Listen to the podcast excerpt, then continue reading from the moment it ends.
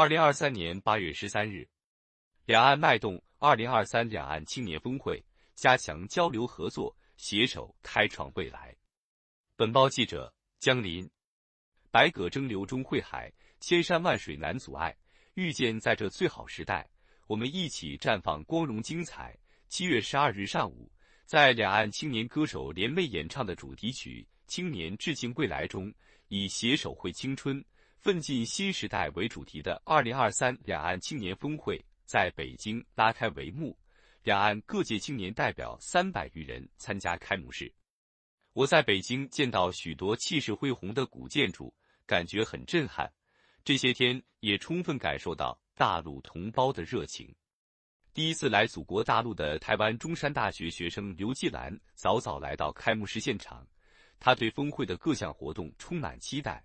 希望借此机会加深对大陆的了解，结识更多好伙伴，谈合作、话发展、促交流。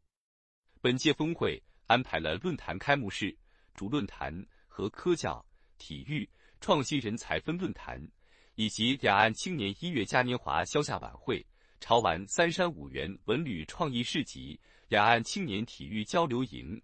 和京台青年环北京骑行等两岸青年交流活动。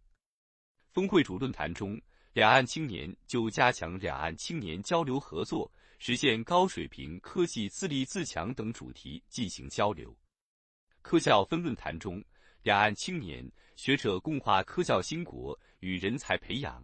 体育分论坛中，两岸青年围绕群众体育、全面与高质体育产业。创新与突破竞技体育机遇和发展话题深入交流。创新人才分论坛中，创新大咖说“赋能新青年聚核心力量”三个单元充分展示了新时代青年创新创业风采。两岸青年共话创新创业发展。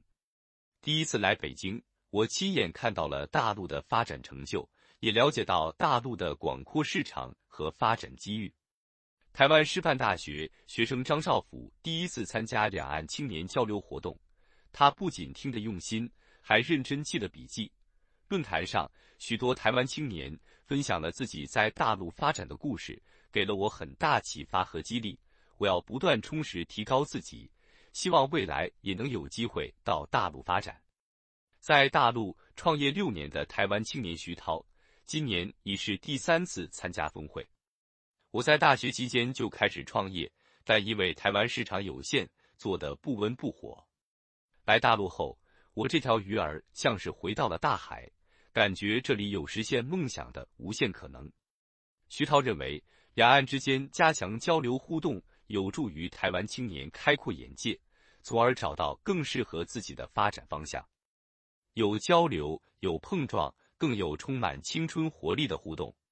峰会的各项交流活动中，处处洋溢着青春的朝气。两岸青年音乐嘉年华消夏晚会上，两岸青年挥舞的荧光棒与皎皎月光相互辉映，熟悉的歌曲和旋律引发大家共鸣。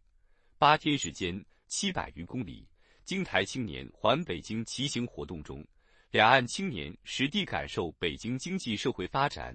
短短几天的交流，让两岸青年的心更近。情更浓，徐涛说，在北京协和医院工作的台湾青年丁文运与爱人一起，带着一双儿女参加了峰会，一家四口的幸福身影格外引人注目。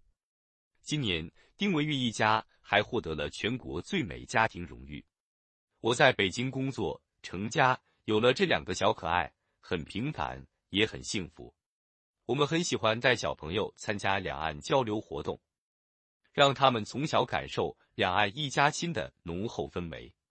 丁文运说：“交流交往，互学互鉴，携手打拼。”记者了解到，本届峰会还设置了立德树人、以文化人、体育强国、筑巢引凤、融合发展五个篇章二十五项系列活动，各项活动将持续到今年十月底，约一千二百名台湾青年参加相关活动。我们将继续推动两岸青年深化交流融合，欢迎更多台湾青年参与到中国式现代化进程中来。